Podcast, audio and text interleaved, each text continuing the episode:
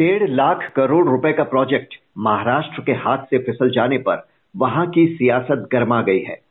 Taiwan की electronics company Foxconn के साथ मिलकर वेदांता ग्रुप ने गुजरात में सेमीकंडक्टर बनाने की जिस फैक्ट्री की घोषणा की है, इस निवेश के लिए पहले महाराष्ट्र की महाविकास अघाड़ी सरकार के साथ बात चल रही थी।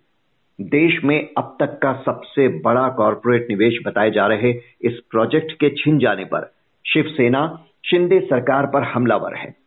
तो आज की हमारी चर्चा का पॉइंट भी यही है कि देश में अधिकतर निवेश दक्षिण और पश्चिम के राज्यों में ही क्यों होता है? बड़े निवेश को हथियाने की महाराष्ट्र और गुजरात जैसी लड़ाई उत्तर भारत के राज्यों में देखने को क्यों नहीं मिलती? यही समझने के लिए बात करते हैं भारतीय जनसंचार संस्थान के प्रोफेसर आनंद प्रधान से।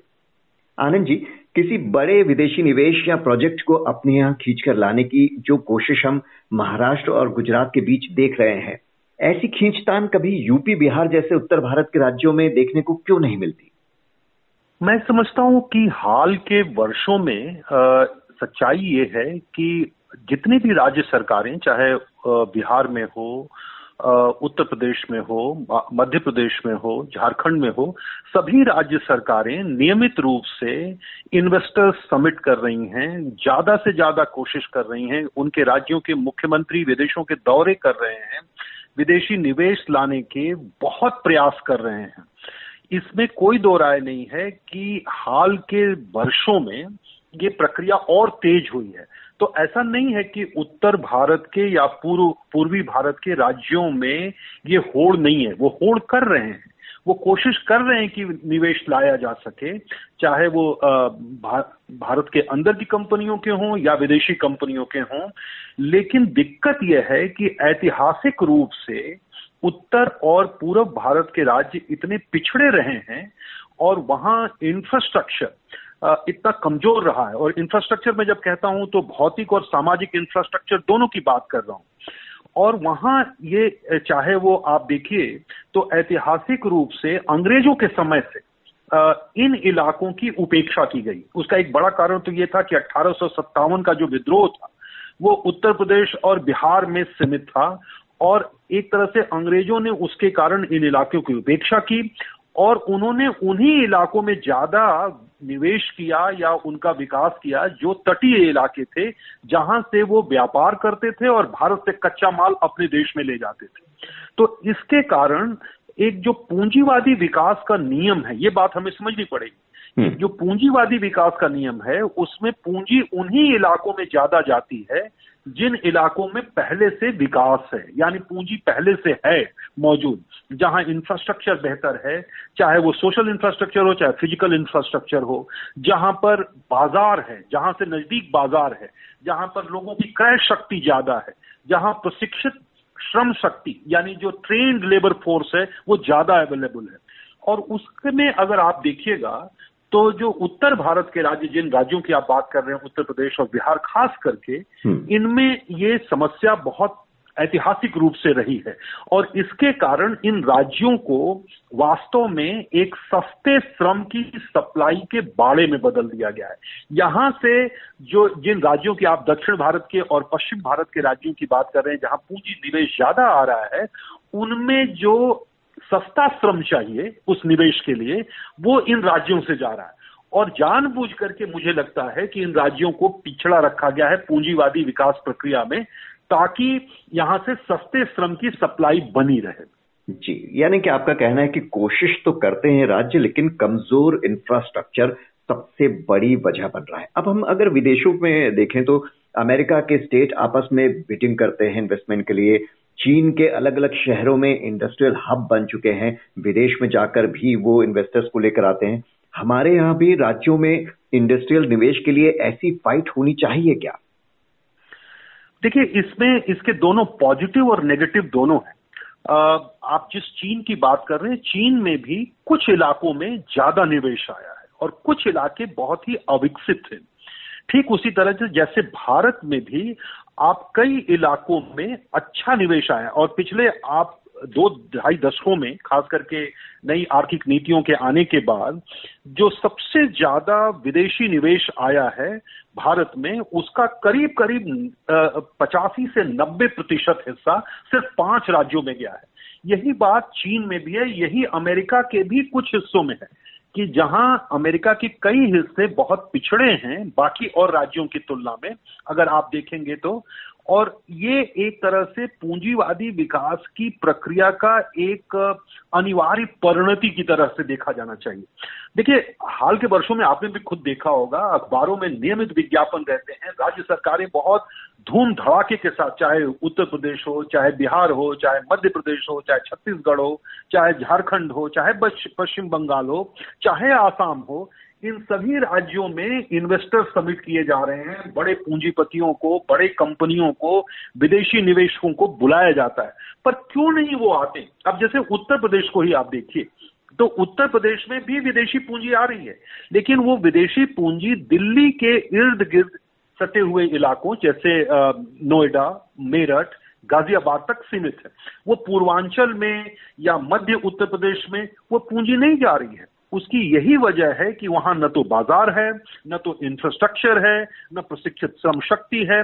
और एक बहुत इंपॉर्टेंट पॉइंट और भी है, वो है कानून व्यवस्था रूल ऑफ़ लॉ और बेहतर प्रशासन होना भी। एक स्थिर सरकारों की भी मतलब बहुत महत्वपूर्ण भूमिका होती है निवेश लाने में।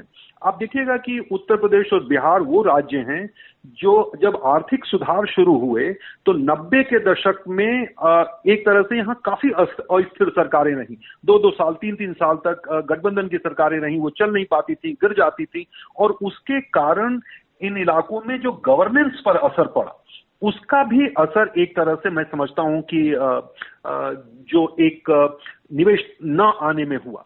लेकिन जो आपने सवाल उठाया कि क्या राज्यों के बीच इस तरह का कंपटीशन होना चाहिए? हम्म। क्या उनको सस्ती ज़मीन ब्याज मुक्त कर्ज एक तरह से रियायती दरों पर बिजली पानी आदि चीज़ें दे करके पूंजी को आकर्षित करने की कोशिश करनी चाहिए?